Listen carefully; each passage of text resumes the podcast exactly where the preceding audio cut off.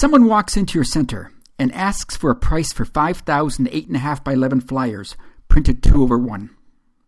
You know that if you quote the job exactly as is, the only difference between you and every other printer will be the price, and that there's always someone that will print the same job for less. So instead of just quoting the job, you make some recommendations that could make the prospect's flyer more effective. Making these recommendations will differentiate your quote, allow you to justify a higher price, and show the prospect that you offer more than the local and online printer.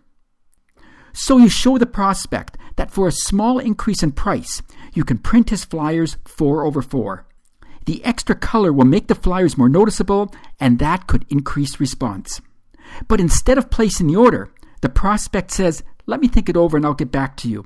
And you never hear from him again. What went wrong? Although you did a great job sharing ideas that could make the prospect's flyer more effective, you neglected an all important presentation rule. Always make your recommendations believable by asking probing questions that show the prospect that you understand his marketing challenge before sharing ideas. Here's how to get permission to ask probing questions. Mr. Prospect, I'd be happy to quote these flyers exactly as they are. But if I can just ask you a couple brief questions, I might be able to share some ideas that can make your flyers more effective and increase response. Would that be okay? What are you selling? Who's your target market? How are you distributing these flyers? How will the recipient reply?